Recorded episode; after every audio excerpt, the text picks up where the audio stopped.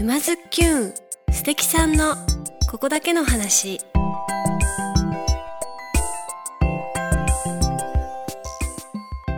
皆さんこんにちはナビゲーターのまゆかです。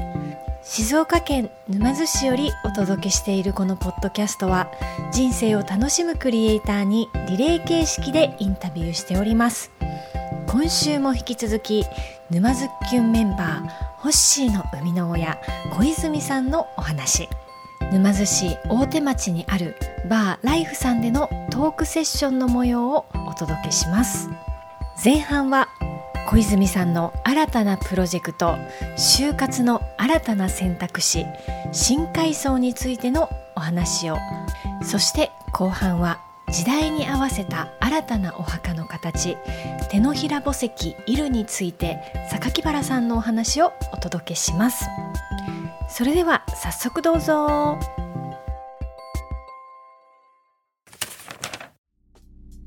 2023年11月の9日いい供養の日っていう僕は初めて知りましたけどここで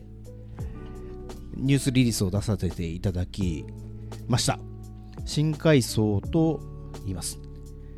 まあ簡単に言うとあの静岡県の沼津市沖、えー、駿河湾の 2000m のところにそこにありますクリオールという、まあ、クリオールっていうのはですねクリオネと僕大好きなあのジャック・マヨールっていうあのフリーダイバー伝説のフリーダイバーの名前を勝手に拝借しガシャコンした名前がクリオールと言います。はい。あのグランブルーという映画がまあご覧になった方もおられると思うんですけどまあすごく影響を受けた映画の一つでありまして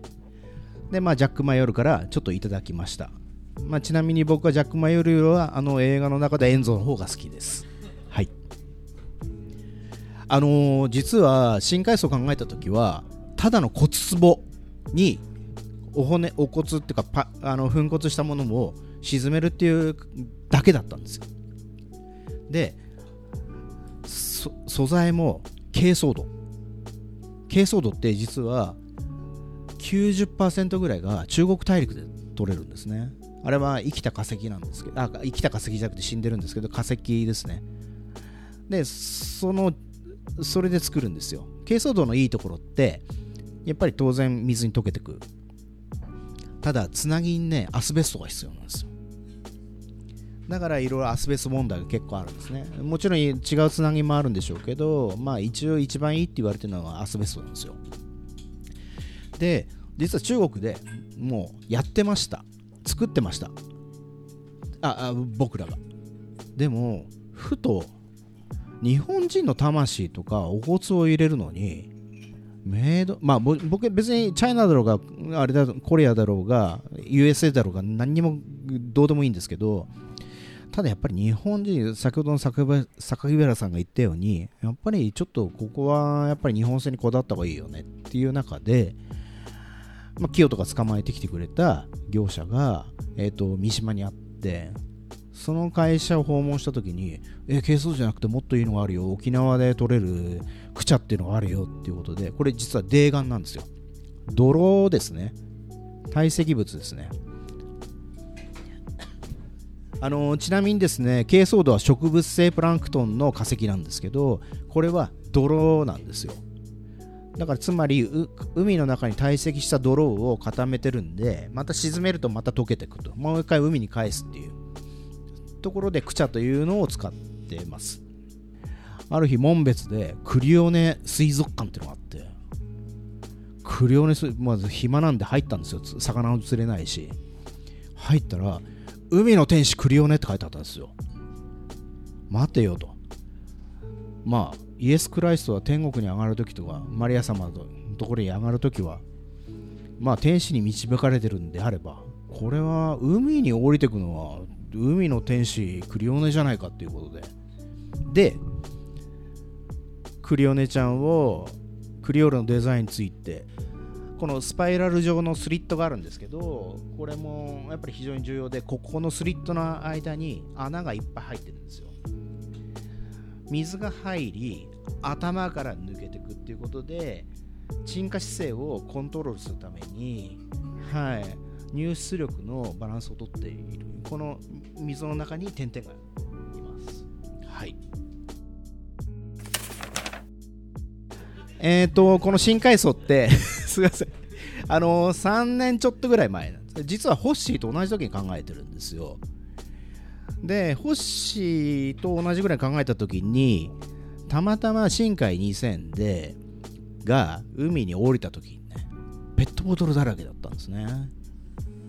いやいやいや今から沈めようと思ってるところのペットボトルだらけかよと。これはちょっとまずいなと思ってやっぱり同時に考えるべきだと。まあプラスチック脱プラ僕は別にあの正直あの環境テロリストでもないのでまあ、目を三角にして脱プラなんて言うつもりは全くないんですね。必要なものは使うべきだと思ってるんです。だけどやっぱり不必要なものもいっぱいあるはずなので、そういうのはやっぱりちゃんと少なくしていった方がいいよねっていうところと、やっぱり深海藻、いずれ、やはり全ての生命は海に帰る。海から生まれて海に帰るので、まあ、やっぱりそこはきれいにしといた方が自分のためだよねっていうところ自分事として捉えてもらいたいなっていうのがあってスタートしたわけなんですね。あちなみにそもそも深海って定義ってあんまりないあんまりご理解ない方多分多いと思うんですよ。僕もそうだったんで。200m から深海って言うんですよ。意外と浅いですよね。200m ですよ。で 1000m までがトワイライトゾーン。で 3000m ミッドナイトゾーン深海ゾーン超深海ゾーンってあるんですね。で我々がサービスやろうと思っているこの駿河湾は深海の一丁目一番地だろうと思ってます。何よりも深海に一番近い町ですし後ろを振り返れば富士山がいる。こんな素晴らしいところないじゃないか。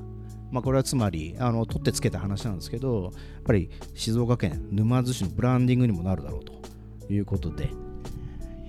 要は死んだらもう好きにさせるもう私の勝手にさせてくれっていう人がまあ多いだろうと。もう旦那の墓にも入りたくないどこにも入りたくないお友達と入りたいとかペットに入りたいみたいなペットと一緒に入りたいみたいな人がいる中でまあ佳代さんこそもそうですけど深海藻を選んでいただきたいなと。特に深海藻っていうのはなくなったところに、えー、グリッド切ります。まあ、これは正確に海図と GPS でもうピンポイント、もう誤差はもうほんと数メーターです。つまり、お父さん亡くなりました。10年後にお母さんもう一回同じところに沈めます。とか、ペットを最初に沈めます。その後に私が沈みます。っていうことは基本同じポイントに沈むことができます。まあ目指す世界はこの世でもつながってるんだから死んでもあの世でつながりたいっていう人はいると思いますしやっぱり死者と生きてる人間もつながりたいっていうのはある。もともと昔からあの世とこの世はつながっているわけでご先祖といろいろとお話をされたりとかするんですけどそれをやっぱりデジタルの時代だからこそ普通につながれるような、えー、のを作りたいなと。思っております。まあ、僕が一番興味があるところを話してしまいました。以上です。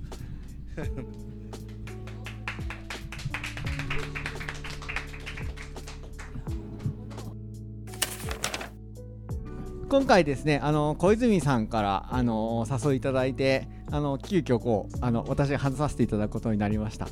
えーとですね、きっかけはあのそちらにいる中野あゆみさんなんですね。あの私があの中野さんとはもともとお寺でなごみっていうお寺さんでの活動と一緒にやったり、まあ、それ以外でもちょっとねつながりがある中であの私が今回この手のひら宝石いるというあの今あのそちらにあると思うんです。またあのこちらのカウンターの方に持ってきますんで。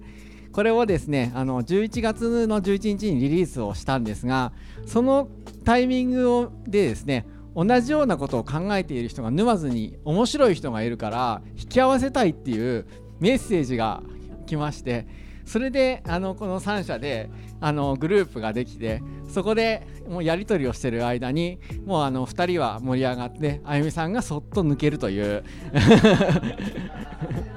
はい。まあ、そういう本当あのありがたいいい仕事をしてくれまして。でその後ね、あのー、まあえーと、離れていたのね東京と私沼津なのであの Zoom でのやり取りなどをしながらあのいろいろ意見交換をしていたというところがきっかけになります。仕事としたらあの、まあ、葬儀社でやってるんですが自分としたら今あのお墓のデザインっていうことをしてます。あの全有石のお墓デザインコンテストというのがあの実はそのお墓のデザインコンテストがあると皆さんご存知でした。知らないですよね。すごい、あ、知ってます？すごいニッチな分野のデザインコンテストがあるんですけど、それでですね、まあ、ニッチだからってこう部分もあるんですが、あの13回ほど入賞させてもらってます。であの実はですねあのデザインっていうふうには言ってるはいるんですけど私あのこう皆さんデザイン畑にいる人と比べてあの私あの体育大の出身でしてあの特にデザインっていうものを勉強してきたわけではないんですがもともとですねあのお客様の話を聞くのが、まあ、好きでそのお話を聞きながら、まあただね、あのー、えーと、美術とかで絵を描くのはあのどちらかというと好きな方だったのでお客さんの話をああの、まあ、絵を描くっていうのは図面なのでねあの手書きのその図面を引くっていうあの作業があるので、まあ、それは結構好きだったんですよね。でそれをきっかけに、まあ、お客さんの話を聞きながらあこんな方がどうですかとかこっちをこうして柔らかくしたらなんか素敵になりますよねなんていうのをやりながらやっていくうちに、まあ、そこにが好きでやっていたっていうのがあのあります。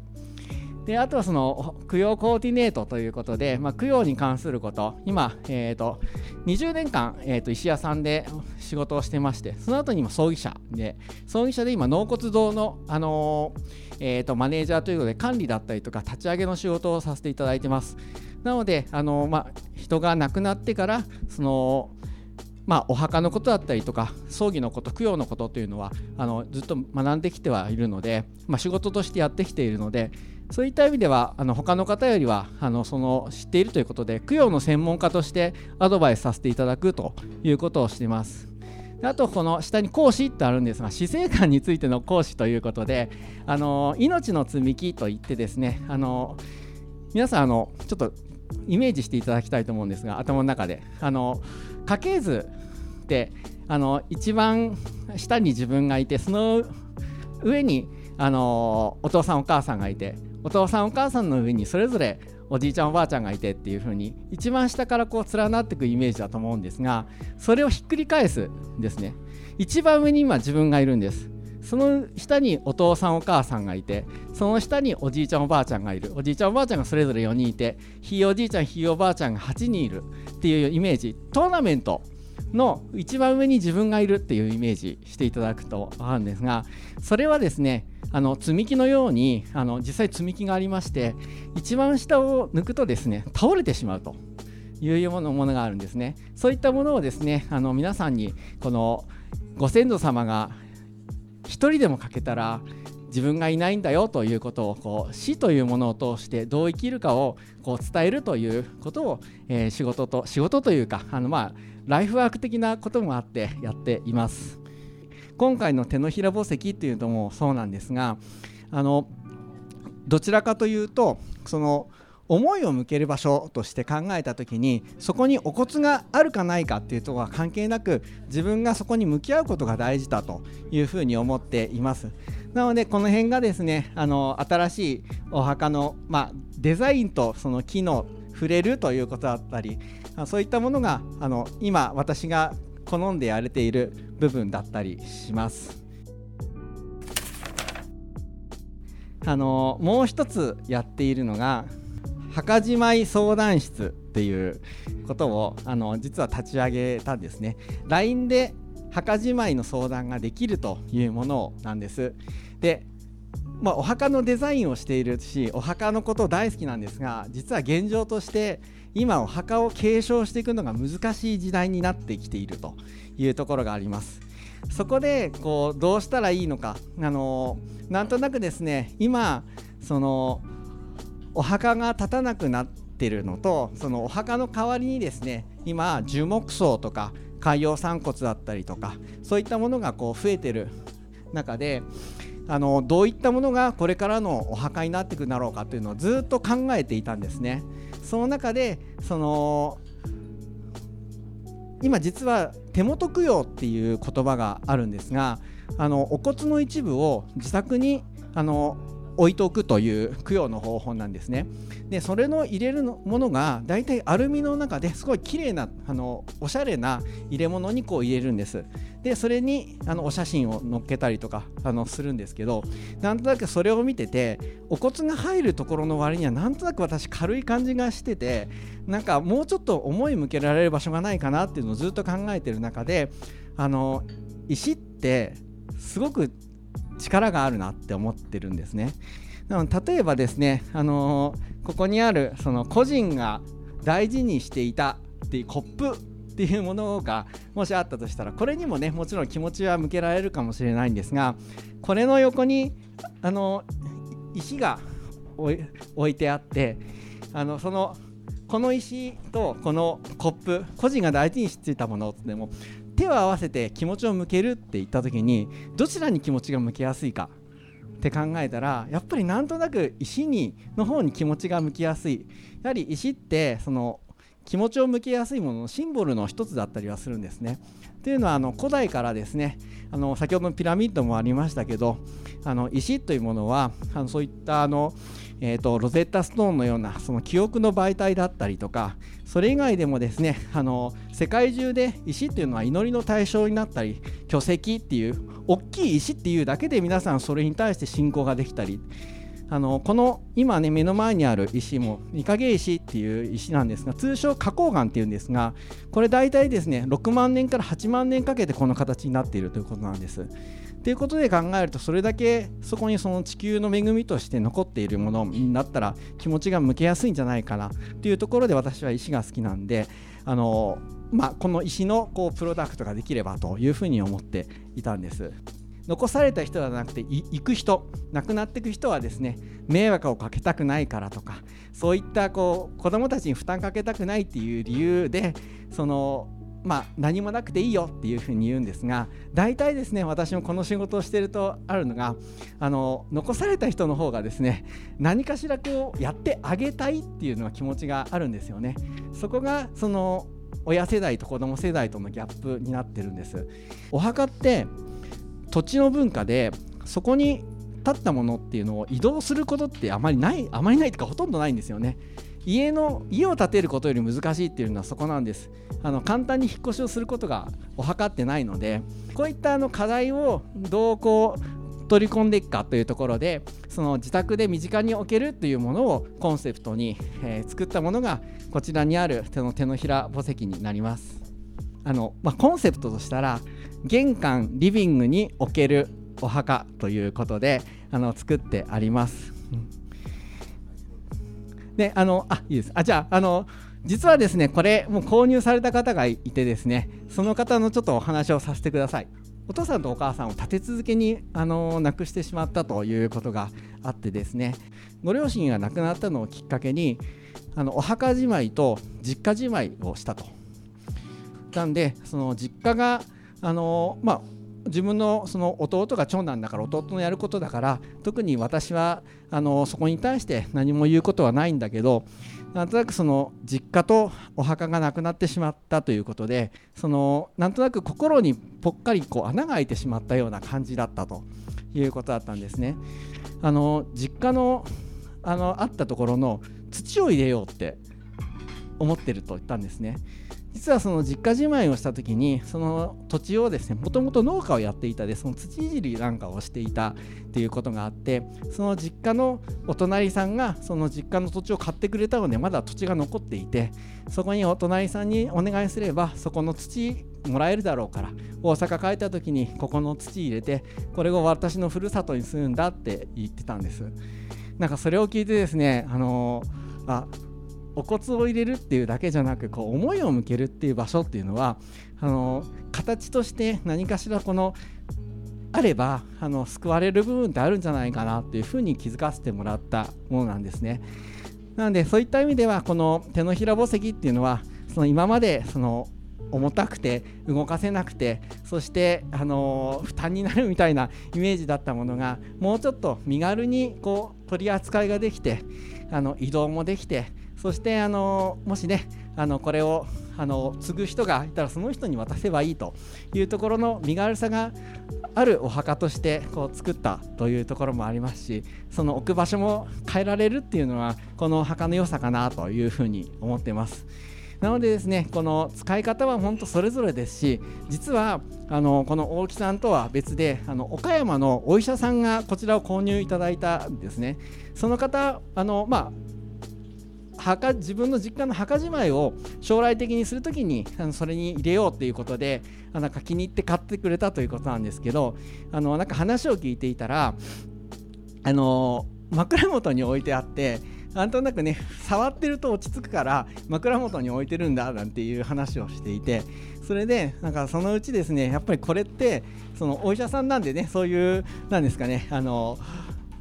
この心のね部分っていうのをとても大事にしている方でなんかあのその方岡山の方でこのピンクがね岡山のマンナリ石っていう石なんですねそういう部分があの愛着もあってなんとなくこれ触れてると落ち着くんだよねっていう風に言っててそうそれでですねあの触れているっていうことがあのあったんですそしたらある時あのもう1個欲しいんだけどって、まあ、連絡があって「えどうされたんですか?」って言ったらあのちょっとあのなんか考えてることがあるんやっていうふうに言われてなんだろうなと思ってであのちょっとこの制作の方も時間かかるからあの何日になりますかあのできたら早く欲しいって言われたんですえどうしたんですかって言ったら実はあの大切な友人がその今まさにこうあの余命宣告を受けてとても苦しんでると。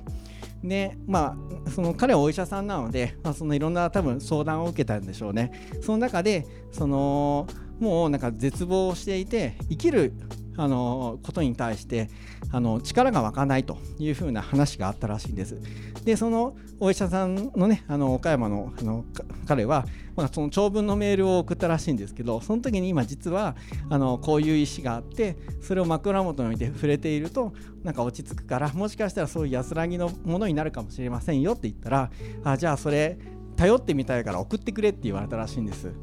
でまあそのお医者さんがねあじゃあ彼にプレゼントするって言ってそれで渡したっていうことなんですね。なんかその話を聞いた時に生きているそのこれってなんとなくお墓っていうと亡くなった後のイメージだったりはするんですがそうだけじゃなくてこの生きてる時からこれをこう触れていてそれを大事にするっていう石の力っていう部分もありますしこれねあの将来的な部分で言うとその方が亡くなってきた時にその方が大事にしていた石っていうだけでその家族にとってみたらとっても特別なものになると思うんですね。で、まあ、そこにお骨が入るか入らないかはそんなことは正直どうでもよくてなんとなくその人が大事にしていたもの触れていたものそして祈りの対象になってたものっていうものがとてもこの愛おしいものになるんじゃないかなというふうにちょっと想像できたという、話があったんです。なのでそういった意味では今この手のひら墓石というあのネーミングではあったりするんですがあの、まあ、墓石というものよりもまた一つ違うその祈りの対象物としてこういったものがこの手に包んでいただいて気持ちを向けていただける場所になったらいいなというふうに思っています。はいこんな感じであの発表を終わらせていただきます。ありがとうございます。皆さんいかがでしたか？深海藻と手のひら墓石イルの詳しい情報は概要欄の URL をご確認ください。沼津きゅんへのご意見ご感想は「ハッシュタグ沼津きゅん」もしくは沼津きゅんアットマーク gmail.com へお問い合わせください。それではまた来週。まゆかでした。